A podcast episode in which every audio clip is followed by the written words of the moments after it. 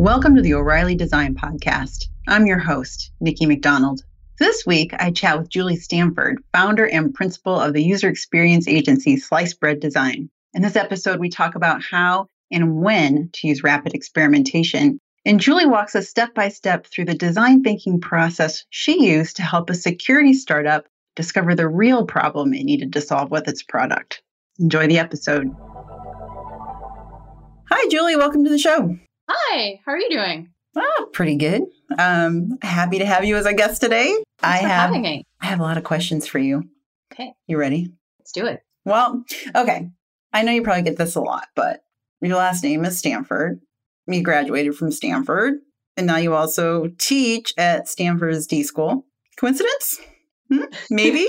um. Anyway, I just I always find that funny. Anyway, at Stanford, you teach a course on prototyping and rapid experimentation, uh, a, a version of which you also teach for O'Reilly as a live online training course through Safari. So, can you explain what is rapid experimentation and when and how should designers use it in their design process? Sure. So the idea with rapid experimentation is it's about how do you figure out if you have an idea and it's how do you figure out if it's good? Rapid experimentation is a technique for figuring out if you have a good idea. So as you're going around designing things, running a company, being an entrepreneur, whatever it is that you do in, in your work life or your daily life, you probably have all kinds of ideas that you're really excited about. And you're probably thinking, hey, is there some way that I could tell early on without investing a lot of time and energy and resources if, if this is actually an idea that has legs for people? And traditionally, the way that, that people did that is they would um, ask people, right? Like the traditional method is surveys. Um, you know, hey, here, here's this concept and tell me what you think. And you get large numbers and, and so on and so forth. Or you might create, let's say, like a mock up of some kind that's static, or maybe it's a little bit interactive, but you sit someone down and you say, hey, what do you think about this? Imagine that you might be using it. How do you think that might go? And, you know, that gives you some data, but it doesn't actually give you data about how people are, are actually going to engage with your idea as if it's already out there, right?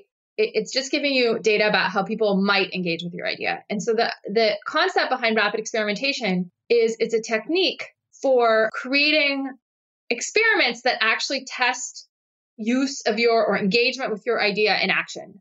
And so it's it's sort of a philosophy, a set of techniques, a process around creating experiences really quickly that are um, representative of an aspect of some idea that you're excited about, and then you could see how are people actually engaging with this thing that you're trying to design or this new service or this new process or whatever it is that, that you have. And then you could watch them and actually measure and see, okay, are they using this in the way that that I thought it would be used? Are they do they seem interested? Are they actually, you know, clicking on this thing as opposed to, you know, saying just in a meeting, yeah, I think I might click on that. Are they actually coming up to this um, you know, new product you've designed and trying to to play with it and wanting to take it home or whatever it is more realistically than if you just ask them hypothetically would you do this so that that's kind of the thinking behind rapid experimentation is it's, it's in essence a risk mitigation strategy it's a technique for finding out early on um, the efficacy of your idea at solving the need for which it was designed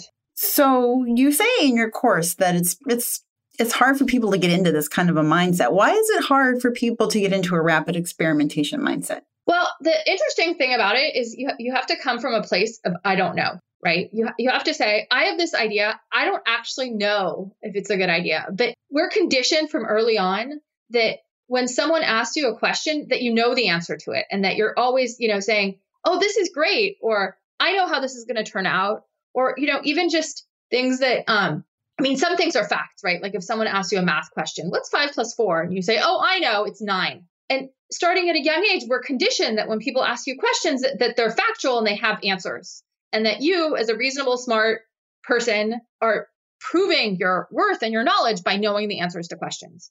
Rapid experimentation is the opposite of that. It starts from a place of I don't know the answer to this. And I'm I'm never going to find out by sitting at my desk and thinking really hard.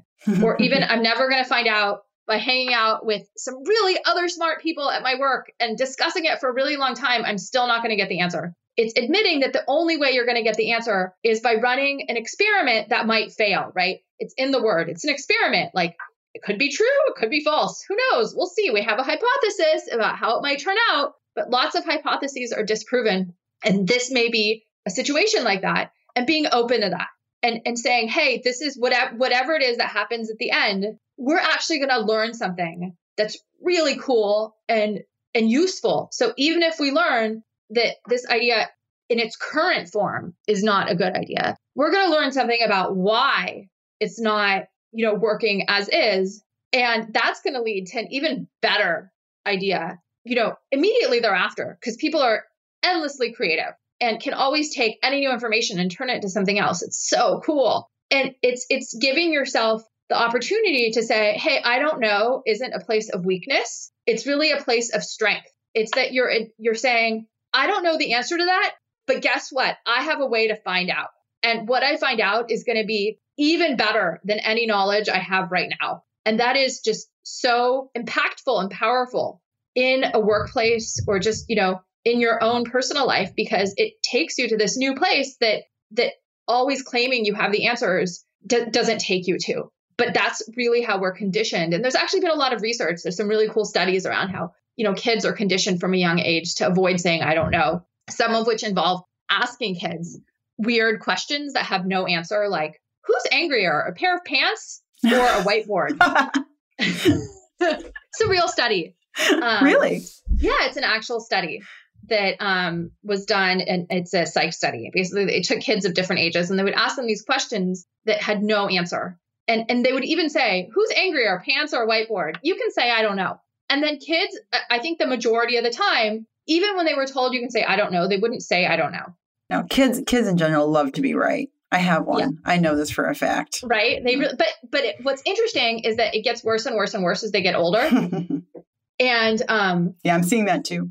right? yeah. And then it doesn't actually go away when you're an adult. Unfortunately. Although I tend to live in that rapid experimentation mindset because I feel like I say I don't know a lot. That's awesome. I feel stronger now. Thank you. This is a very affirming podcast for me. Right? Totally. You're like, I'm so ahead of the game. I don't know anything. No, just kidding. I know a few. Let's find out. Um, yeah, so I guess it must be easier for some people than others. That's true to to admit that they just don't know. That's kind of it's kind of vulnerable, right? You, yeah, it is. It really is. Well, yeah. how do you how do you plan to test? How do you plan what to test and and um, you know that that first hypothesis and and then how do you know if you're testing the right thing? Um, great. So I think this is one of the hardest things actually for people about rapid experimentation after this I don't know part is there's a reason why there's a word rapid in rapid experimentation, why it's not like slow experimentation or really extremely deliberative, ridiculously careful experimentation. It's it's not called that. And it's because you you want to um, start by trying to only answer one question about your idea. And ideas have all kinds of implied assumptions in them. So, like, let's say, for example, I had this idea for, let, us go with the angry pants example, actually. Let's say I had this idea for these pants that you were going to wear. You're really angry and they were going to calm you down. Mm-hmm. It's a very random product, but mm-hmm. Um, mm-hmm. I have clothes like that. You have clothes like that? Yeah. Your angry clothes? Mm-hmm. Great. Mm-hmm. So, I've done some research and I've discovered that there's some particular design and style of pant that would really work for angry people. Okay, great. So, now what?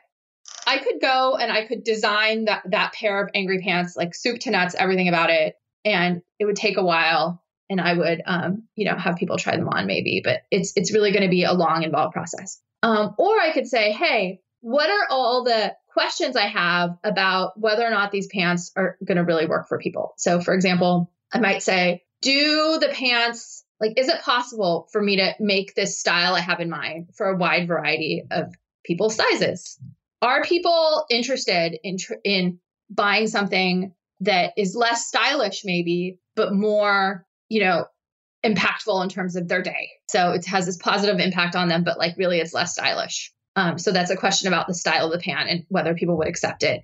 Are people interested at a high level of the concept of angry pants like would is, is that even something like if it was advertised they would look twice So I'd, I'd create a series of, of really specific questions like that about all the things that I'm not sure are going to be effective about these pants. I'm kind of playing a devil's advocate about the pants. And so then the benefit of creating these really distinct questions is it frees me from having to test everything about these pants all at once, which would be some long, involved process. Instead, I can just pick one question I have about these pants and figure out some quick way that I can get that question answered without having to design every last thing about these pants. And that that's where the rapid and rapid experimentation comes from is that you're dividing this world of all the things you could test and all the things you could design about your idea and instead narrowly focusing on what's the first most important thing for me to learn.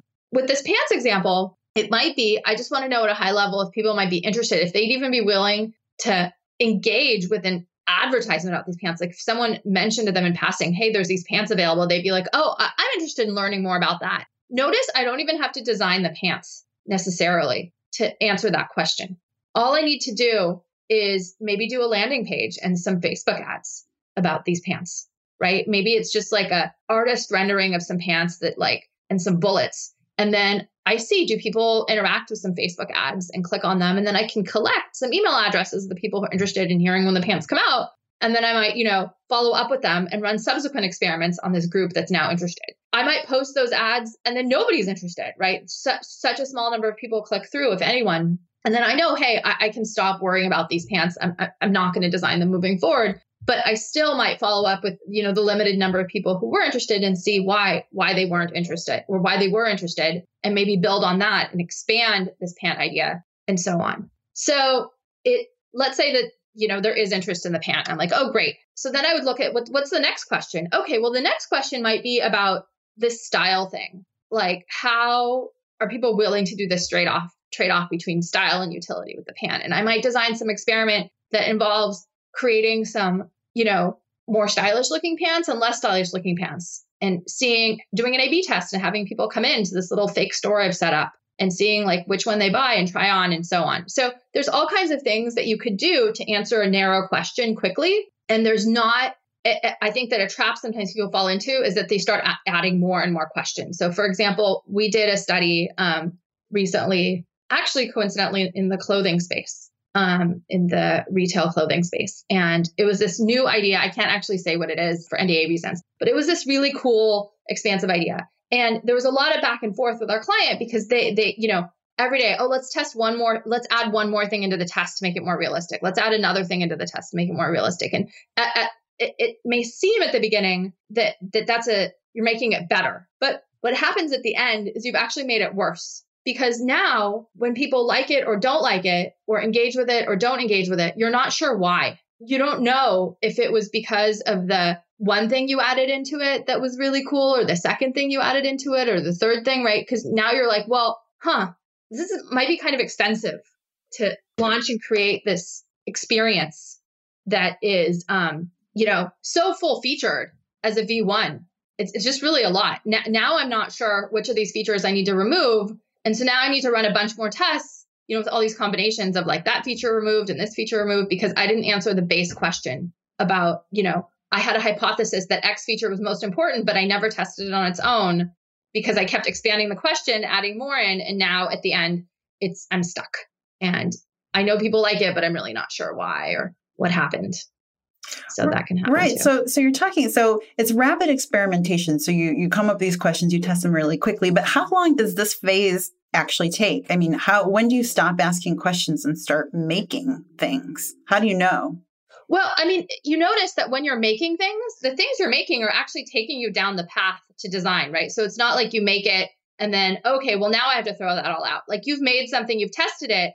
If it did well you know probably was a few changes, like you're already going down that design path with smaller steps. If if you tested and did poorly, okay, maybe we're going to get rid of that part. Maybe there's a piece of that that design that I can salvage.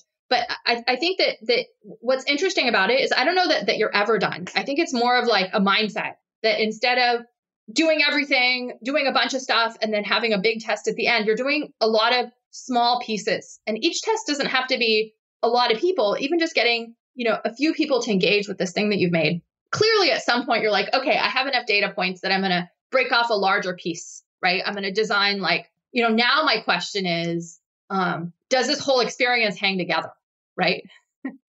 uh, and so then you might put all these pieces together and, and design a larger thing and add on and have all this glue. And, you know, now it's like a full featured app or a full featured store that sells these pants or whatever it is. But it's, that's the mindset part is that you're, you're looking for opportunities to test things before you've put in a lot of commitment. There's actually a really great um, example of that. It's this company called Clover. They're on the East Coast. They're a um, a, a fast food place, basically. It's vegetarian fast food for meat eaters, is the idea. And the guy who runs it has this mindset, I would say more than anyone I've ever met. From the beginning, he said, I don't really know how to make vegetarian food that meat eaters are going to love. And so I'm not going to like put a lot of commitment into setting up a whole you know restaurant that's so he what he did is he bought a food truck and he painted it white with whiteboard paint and um, he started making different sandwiches and experimenting not just with the sandwiches he was selling out of the food truck but also just the language he had on the menu which you know he painted his whole whiteboard his whole truck with whiteboard material. And so he could like write around it and like experimented with different logos. And now it's this very pop popular store. Eventually you know he made it to the point where he opened up a physical store. And now it's a chain and there's a whole bunch of them. And they're continuing to experiment not just with their product offering but with hr the content in their manual you know how they structure promotions like everything like the whole their whole business is on this philosophy of experimentation because he feels like you can only get better by trying different things as opposed to just at the beginning committing to, to one thing. And actually, this raises another good point, which is p- part of the culture of experimentation is um, experimenting on different things, right? So I keep saying you have one idea. Why not have two or three ideas at the beginning that you're testing concurrently? We do a lot of that. We'll push our client, we'll say, okay, let's pick three ideas right now. Let's not even commit to one. Let's just pick three that we're excited about or semi excited about. And let's challenge ourselves to, in the next two weeks, test all three of them concurrently. How can we make these experiments be small enough that we're not killing ourselves testing all three concurrently? Because whatever we learn is at the end of these two weeks is going to be more than we know now. Or even in the next week, can we test all three concurrently? I think, well, in your years of experience working with clients, you, you have the strategy of testing two or three things. Um, which is smart. What other lessons have you learned? Like, what are the hard lessons you've learned doing these experiments and working with clients so that, you know, uh, others don't have to go through the same the same trial and error process you did? Share us, share share with us some some words of wisdom. Okay, so I'm going to switch hats and say, okay, here's when testing um, doesn't work. So um, here I am advocating for testing. Good to know. No, it's good to know when not to use it too, right? Yeah. So okay. here's here's an example of what could really go wrong. So we had a client that hired us at the beginning to design some like initial concepts for their product. It was it was actually really interesting. It's it's a mobile app that um, it's in the medical space and it uses your um, iPhone camera in this novel way to um, do some eye related testing. Um, and so we designed the initial concepts for how it might work. That was great. Um, and then they hired someone um, to do all the, this really detailed design work. There are a lot of different screens, a lot of like really detailed user interface design um, because we were kind of too expensive for the startup, which is fine. So we trans we transferred the work to this person, and they still had this really nice mindset about testing, which is awesome. But then what they did is they proceeded to test every little thing constantly. And so they would design some little thing and then they uh, you know, one little screen in the UI, and then they would test that out of context of the larger experience, which by this point had been designed, the, the larger thing. And then, um, and they hear some feedback about how this didn't work and that didn't work, and then they would change it. And then they'd get some feedback on a different part of the experience out of context, and then they would change it. And this kept going on for a month where they were every week doing a lot of testing. And by the way, it was a mobile app, and they weren't testing on a mobile device. They were testing on a screen because, you know, hey, we're being rapid. And so they would recruit some people remotely and they would show them the screens, you know, using GoToMeeting or Skype or whatever on their um, their desktop and which is a very different interaction as you can imagine than if someone's holding a phone. So they're getting all these feedback and they're making changes, and they're making changes, and then suddenly they take a step back and they realize they've created a Frankenstein. It's horrible. Like the thing doesn't hang together at all. Really inconsistent.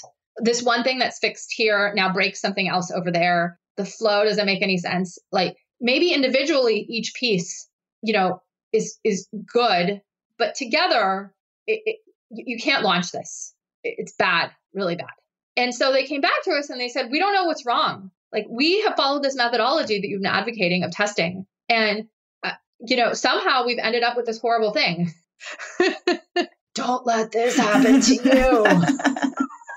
Oh, and you know, I mean, you know what the punchline is, right? Like you, when you get down the path of, of this thing that's growing, that's turning into an idea that's coagulating, you can't then dissect it into small parts. Number one, you have to look at the big picture, look at the decisions you're making in context. Number two, as the designer, you, you don't just like take whatever it is that the user said or that you saw them do at, you know, and just you know well you know that's what i heard them say so i'm going to change it. Like you, you're this is where that part of i know starts to come in right? You didn't know what um, the issue might have been. Now you know and now you need to rely on your expertise to think about what the solution might be. The user is never going to give you the solution. And so you need to assess well i saw this person having a problem or i saw these people you know i and i'm actually thinking you know maybe this isn't a problem. Maybe it's just that one person who had that problem. And, you know, if I fix it for that one, it's going to break it for the other, you know, a hundred who are um, going to not struggle in that place. And that's like some feature that's really important. And if I remove it, it's, it's going to break everything. Right. So you kind of have to be thoughtful, right? Like this is that time and look at the results and not just say, you know, well, my hands are tied. This is what the user said. Like, well, your hands aren't tied. Like, this is a data point. And you're you're listening to the user and you're understanding their point of view and they're making an ass- you're making an assessment about how likely that issue is going to come up and then how effective any intervention you make to avoid that issue is going to be and whether it's going to create new problems or solve this problem or whatever like you have to think all of that through. And so it's not the rapid experimentation it doesn't absolve you from responsibility around design and decision making. It's it's just you know a data point that you didn't have before that's really important and useful but you still need to continue being thoughtful. Very good advice. Designers, you've all been warned. you, you, can't, you know, it's, it's, you know, it's, and it's also good to remember that it is just a data point and you have to interpret that with your experience, you know, instead of letting it make the decisions for you. Right. Right. And then I think that, you know, the other point about the context that it's, it's, you know, at the beginning, I'm like, hey, break it into small pieces, ask questions, have it be just one thing. But then as you've asked more and more questions and it's come together, unfortunately, it's it's harder to do that. Again, you just have to be thoughtful about it. Well, you know, in addition to you, you we've been talking a little bit. We you're, in addition to your teaching, um, you run your own agency, Sliced Bread Design, and we've been talking a little bit about some of your client work. Um, but but what we haven't um, talked about really is that your your your firm focuses on using design thinking, which yes. you know rapid experimentation is a part of that. But um, I wanted to ask you, you know, why design thinking? And and for people who aren't familiar with it, um, although more and more people are these days, can you walk us through the, the process of how it works and, and give an example of how you've used design thinking to solve a, a particularly interesting problem for a client? Sure. So, design thinking, I, I think it's a combination of a process and a mindset. And it came, you know, people say, oh, it came out of Stanford and it's this relatively new thing. It's actually really old. It, has been around an incredibly long time. Um, for example, if you have a phone on your desk, and it has a um, it's not a cordless phone or a mobile phone, but it has that cord that attaches, you know, the headset to the actual phone mm-hmm. itself. Um, there's this really cool article I read about, you know, how that was designed in the 40s or 50s, and the process for designing that that cord, that same design, has been around since then. And there was this whole thing around how they were thinking about, um, you know, interview, watching people engage with this new phone device, and then thinking about, oh, how um, uh, what's the length of the cord? How long should it be on phones? And so they ran all these cool experiments around, uh, you know, in this office where um, unsuspectingly at night someone would come around and shorten all the cords in the office, and then see when people complained. wow, it's like using design thinking for pranks. That's... Yeah, totally. But then what happened is AT&T took the data from that and then made billions of phones that had a cord that was designed you know, in this really human centered way. So cool. It's a really long time ago. And so it's not that design thinking is this new thing like, oh my gosh, we just discovered we should talk to people about designing things for them. Who knew? you know, it's it's not like super novel. It's it's just that it's um a codification of a process that's been around a while, right? And different people did it different ways and have different perspectives on it. And and what Stanford and you know IDEO did, I guess about 11, 12 years ago, is they said we're we're going to codify this. We're going to say we're going to give it a name and we're going to put together a series of steps into a process and then put to, sort of call out here here's the mindset you need to have to be effective based on looking at all these different ways that people have been doing something similar to design thinking for decades you know if not millennia right like I, I don't i don't see any reason why people didn't follow this kind of process like in the cave right that mm-hmm. they probably did so for people who aren't familiar with it the process let me talk about that briefly and then i'll talk about the mindset and how they overlap and so the the process looks like this the theme throughout you'll notice is human centered, right? Like how mm-hmm. does this really work for people? You start off by interviewing and observing people who are engaging in the behavior or you know interacting with the product or doing the sorts of things that um, you're trying to um, design for. And so people say, well, I haven't designed anything yet. And the thing I'm making is brand new and it doesn't exist. Who am I going to watch? Well, people if you're designing something, it's probably solving a problem for people that they have. And so you're, you're going to need to talk to them about that problem and how they're solving it. If it's something that people have never done ever and they're never going to do it and they have like no familiarity with it ever, it's unlikely you're going to create a product people are going to use because it's not a th- it's not addressing anything that people actually do. So I would assume if you're making some product or service, it's somehow going to fit in with some existing thing, no matter how tangential people are doing. And so you're going to want to find out about that and talk to people about it and understand what their point of view is and look for it's called need finding because you're looking for needs that people have in that area, things that are broken or things that they might not even realize are broken, but you notice as an interviewer and an observer that they're doing in a weird way that creates an opportunity. So you, you do these interviews, then you develop these insights around what it is you saw.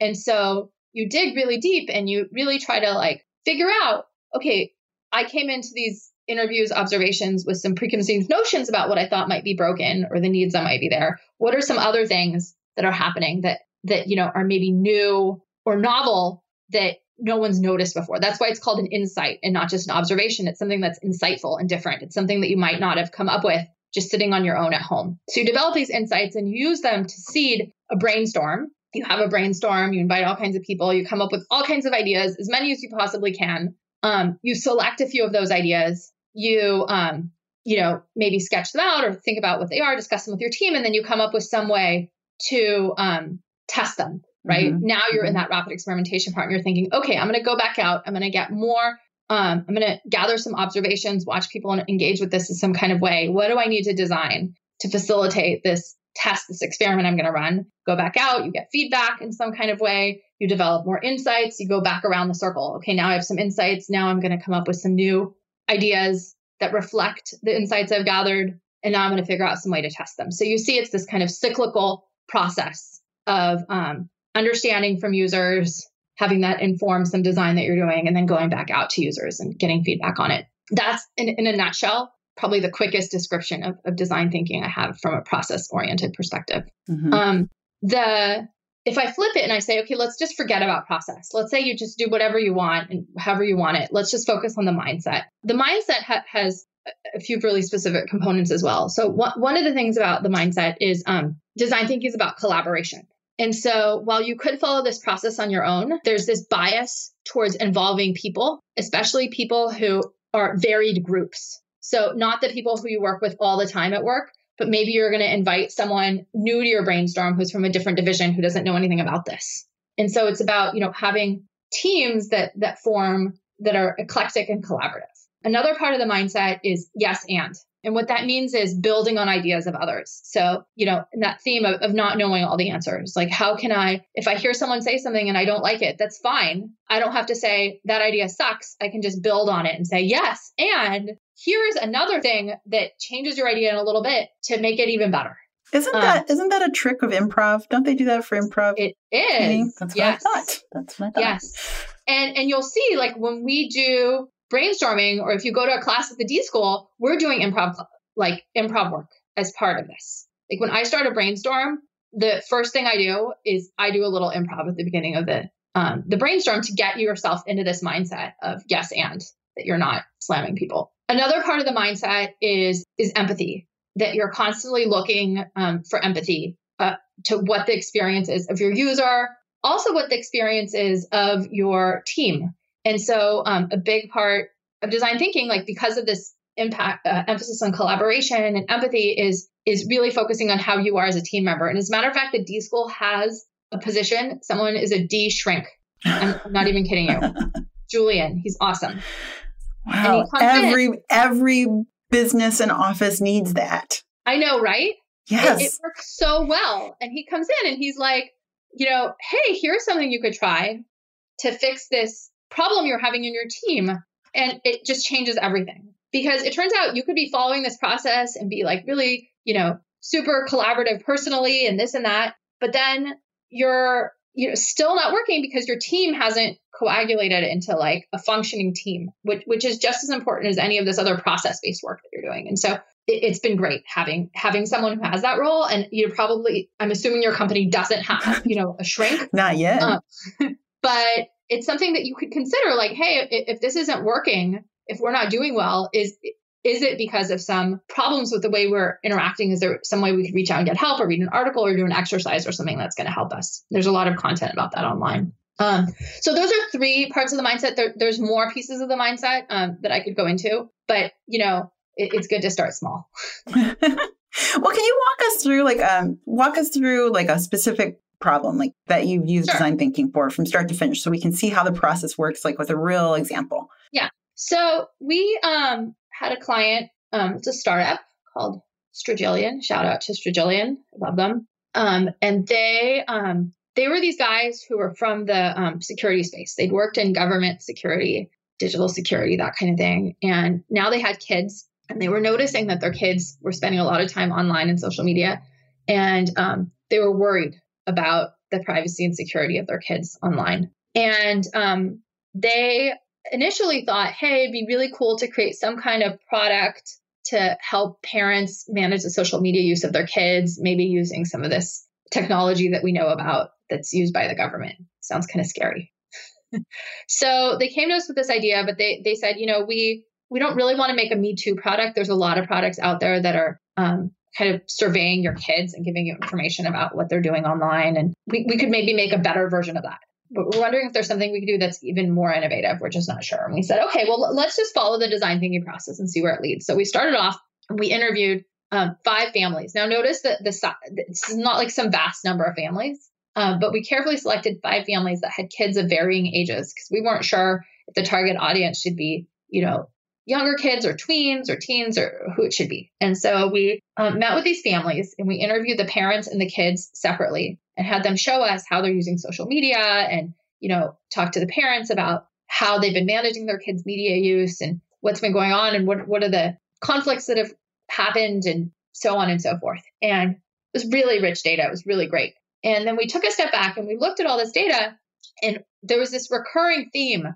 that the parents that were most successful at managing their kids' social media use and of having some insight into what was going on were the parents who had a lot of conversations with their kids about the use, as opposed to we had other parents in the study who did a lot of surveillance, like they would um, stalk their children on Facebook, or they would um, take their phone every night and look through it and, you know, kind of have all these rules and contracts and this and that. And all, all the kids we saw were actually successfully able to kind of break any uh, software that was installed that was preventing them from doing things. we, we didn't see any examples of that working effectively. And it just created this situation that was kind of big brothery. And, and, and, right? Sounds like and it so, created a hacker mindset to me. It, it really did. It, did. it just it wasn't going well. And, and and the parents talked about how they don't want to be a big brother. They don't want to have that kind of relationship in their family. No, nobody wants to be a police officer in their home. And, and the parents who found themselves in that position were really unhappy. And the parents who found themselves in a place where they could have these conversations with their kids and get context about anything that was concerning were, were the happiest and doing the best. And so we were wanted to see if there was a way that we could facilitate more of that kind of behavior as opposed to this big brother atmosphere of this like big heavy security product. And so so what we had this brainstorm and so the insight just to be crisp about the process. We mm-hmm. did these interviews and observations and we had this insight and the insight was how might we help parents and kids have more conversations about the kids social media use, right? Mm-hmm. It wasn't about how might we help parents monitor their kids social media use or um, get more, you know, insight into exactly what it is that their kids are doing online. It was this different take on the problem, which mm-hmm. was this is about facilitating conversations and, and not necessarily about surveillance. Hmm. And so that freed us up to come up with all kinds of ideas that were maybe different than what had existed on the table before. And so we had a brainstorm. We came up with hundreds of ideas. And I won't go into all of them, but one of the ones that was interesting was um we only have an hour, Julie. Right. Okay. so I'm just gonna yeah. what if um when uh l- let's say the parent and the, or the child installed the software on their mobile phone, it would monitor them, but then if it found something that was concerning, it wouldn't just tell the parent, it would tell the parent and the child at the same time, here's this thing we've noticed in your feed is concerning, and then position it as part of this like conversational UI. Hmm. And so th- that was kind of the big idea. And then there were all these smaller ideas that, that hung off of it. And so we said, okay, let, let's let's figure out what is it that we want to test first. Well, this whole thing is about conversation. And so our, our question was, will telling parents and kids something about the kids' social media use actually facilitate a conversation in a digital space, right? Mm-hmm. Very narrow. And so we said, okay, how can we test that really quickly? And we um, looked around to see what we could do that was off the shelf. We didn't want to do any programming. That's another part of rapid experimentation. You don't, you don't want to invest a lot of resources in like programming a lot of things. So we said, okay, let's use Slack. So we recruited some families and we had them install Slack, which has desktop, web, and mobile. Very cool, right? Comes with mm-hmm. everything. And then um, we recruited the kids and had them agree that we could monitor their um, social media feeds for a week and they gave us their username and passwords and we paid them some money so that they were happy. So then we um and then we monitored them and we told them there was a, a computer monitoring it behind the scenes. It was actually a person right? Because this technology doesn't exist yet. And then when something came up we would slack it to the parent and the child and see what what would happen. And and we also told them that um if nothing came up if the, if you know their feed was just like so you know pure as a driven snow all week that we, we would make something up. Um but it turned out we didn't actually have to do that because no one's feed was, was that pure. But so then we posted these and then we saw we could witness did people have a conversation about it or not? And then we followed up with each of them and interviewed them about how that experience went. This particular experience went extremely well. People had all kinds of conversations and learned all kinds of things. And we also learned that this was going to be an experience that worked better for tweens than for teens for various reasons. Mm-hmm. And we learned about the kind of content that um, people would post and what sorts of things generated discussion and what sorts of things didn't, and all kinds of stuff that actually radically changed any ideas we had about how this thing might be designed in the future through this extremely simple basic experiment. Mm-hmm. Um, and so then we ended up designing it um, and then went through you know more rounds of experimentation that I'm going to um, not go into now. But th- this is kind of I would say the classic case. Mm-hmm. Um, there's lots of examples where you run the experiment and it doesn't work right? And it fails. But then, as I said before, I, have always learned something new and different that's been ridiculously useful. Ooh, that would be okay. Okay, I'm I'm I'm now I'm curious. So maybe you don't have one off the top of your head, and that's fine. But has it can does one pop into mind where you know you did the pro you went through the process and it failed and a better idea came out of it? Yeah. So let me think if I can think of a good one that I can actually share. Is often clients don't want me to share those ideas. Yeah, that's true. these are the, these are the hard stories. It's so too. hard to say you don't know on your own. It's really hard when someone says it for you, you know, in a public setting. And then they didn't know anything. Guess what?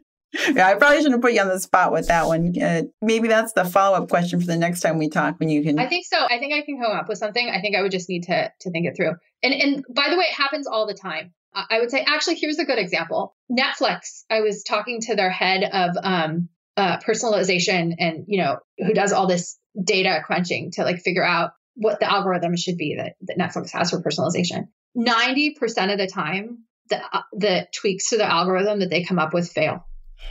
wow. 90% of the time. And by the way, I've spoken to other people in that industry, and, and that's typical for algorithm tweaks for personalization types of things online. So, are, they sad about that? No, they're fine with it. I would find like, that personally quite discouraging, but okay. No, they're fine with it. They're like, we have just figured out a way to test things a lot. And the 10% of the time that it works, it works really well. And we're really happy. And then the other 90% of the time, we're just trying stuff out and it's just really creative and fun. And we're, you know, just have this mindset that like, let's try it. Who cares? It, it's actually kind of freeing, right? Because people are expecting things to fail. And so when they fail, it's not like, oh, let's just really, oh, oh my God. It's like, oh, whatever. So they are really okay with, you know, people say that a lot that, you know, it's okay to fail, but oftentimes they say it but don't mean it. Yeah. And, and you really have to mean, I mean, here's another example Google X, which is Google's big, you know, experimental incubation arm. They, um, maybe it's now Alphabet X. Anyways, so they um, have this group where when there's some idea that that you know emerges from the research that they've done, the group is tasked with trying to see if they can kill it, and they run all kinds of experiments. And if they actually succeed in killing the idea because they prove that it's not going to work, even if you know maybe it'll morph into something else, but like, hey, this idea that's basic, they, they actually get rewarded they get vacation time, they get a bonus.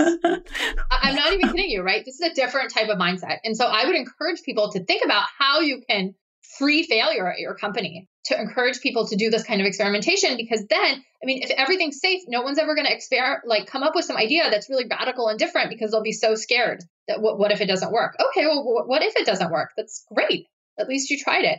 You know, okay. So for people who are thinking about, uh, you know, who want to start using this process at work, uh, you know, product managers or designers, but are new to it, what are what advice do you have for them to um, to get started with it? Start small. Pick something small that, um, you know, especially if you don't have a culture in your work that that is okay with failure or that gives you time to do this. Pick a small thing that's on your plate come up with a few ideas and see if you can, you know, run a very small test that maybe only you are privy to. And then and then once you get the results, and I guarantee you it's going to be super interesting, advertise the results. That that's how you're going to get people to, you know, you're going to whet their appetite around rapid experimentation and say, "Oh my gosh, I learned this really cool thing." "Oh, really? What was it?" "Well, let me tell you." Wow, how did you learn that? Well, I did this thing called rapid experimentation on this really small scale. Um, I feel like we should try it on another project. Yeah. So if you're if you're starting, you know, start small, do something on your own, and then advertise the results. And then it, it's like, you know, people will just get really intrigued and see and wonder how they might be able to get that kind of data on their own also. That is great. That is great advice, especially for you know uh, a, a, lot of it. A lot of design thinking um, adoption seems so cultural. You know, like um, yeah. it either comes from a, a leader who who has already embraced the idea and um, and it cannot come top down, but it's it's kind of empowering to know that as a you know as a single person in a in an organization that doesn't yet support it, you can still do something. You can still start start it. You know, use these tools to to um, start your own design thinking culture. Yeah, it is very exciting. Um, that you know you could start just in your team, and you know if it's not coming top down, like have it go bottom up. Why not? Two quick last questions. What are you working on now that's exciting you? And you know what are what's going on around you? What other companies or products have caught your interest recently that yeah. you know we should be watching? Like what's the next next big thing? One of the things that that we've been working on that's I think new for us that I'm really excited about is we've been doing uh, more work, uh, more and more work for Samsung, and but not for what you would think, not for you know mobile or software, but around um, appliances and how people engage. Again, not with the digital part of their appliance, but what's inside their fridge. And it's so exciting for me that these large companies are drinking the Kool Aid and saying, "Hey, design thinking it's it's not just for digital products or for you know small startups. It's it's we can think about how people are going to um, have shelving in their fridge be organized and have like a whole different way that a fridge might work to really reflect how people are eating in the united states which is different you know believe it or not than it was in the 50s and in what ways? Have you done that research? I mean is that is it is it interesting? I'm, I'm it, just curious. Um, i can't say a lot about it but i mean one thing that, that you know, once you start looking, you'll notice people are eating a lot of fruits and vegetables, like more so than they did in the 50s. And when you look at people's fridges, especially um, people who are, um, I would say, uh, middle class, upper middle class, they have a lot of vegetables that are giant in their fridge that are all over the place. And a fridge just isn't really designed to support that. That is true. And, I experience that problem myself all the time. Right? And mm-hmm. you don't even notice. You're like, yeah, it's whatever this but but this is something that that a company like Samsung that makes a huge percentage of refrigerators sold in the United States, it, they can address. It doesn't have to be that way. And so I think that that's what's exciting to me is that design thinking causes you to notice something that it's actually quite obvious, right? You're not like shocked. Oh my god, what? People are eating more vegetables. You're like, yeah, you're right. That that is what's happening. And then you think, well, why aren't people addressing that? Well, they could be. And so design thinking gives you the power to notice something that that is actually just out there and then have it be addressed by these things that we're engaging with every day that you know we don't even notice how annoying they are until it's pointed out to us. And then you're like yeah that is really annoying. Like couldn't someone just fix it? Yeah they could. Oh yes. There's so many things like that. You know i forgot. I, I wanted to ask you a question so I'm, and I, I completely forgot but i'm, I'm going to do it before we run out of time. You you we talked a little bit earlier and you said you were doing some really interesting work around entrepreneurship and oh, helping uh-huh. helping com- companies start these programs. And I was, uh, you know, before we go, can you tell us a little bit about that? Like, what is it, and um, why are why are companies so excited to start start these programs? So I think companies are noticing that, um, like larger companies in particular, that number one, employees are leaving to go to startups, right? And that's concerning because they're losing some of their top talent, and they're noticing that their competitors, these startups or other companies that are you know medium sized, are coming up with these innovative things that that are going to leave them in the dust. And so the idea of entrepreneurship is how can you create an entrepreneurial environment or an entrepreneurial program internally at your company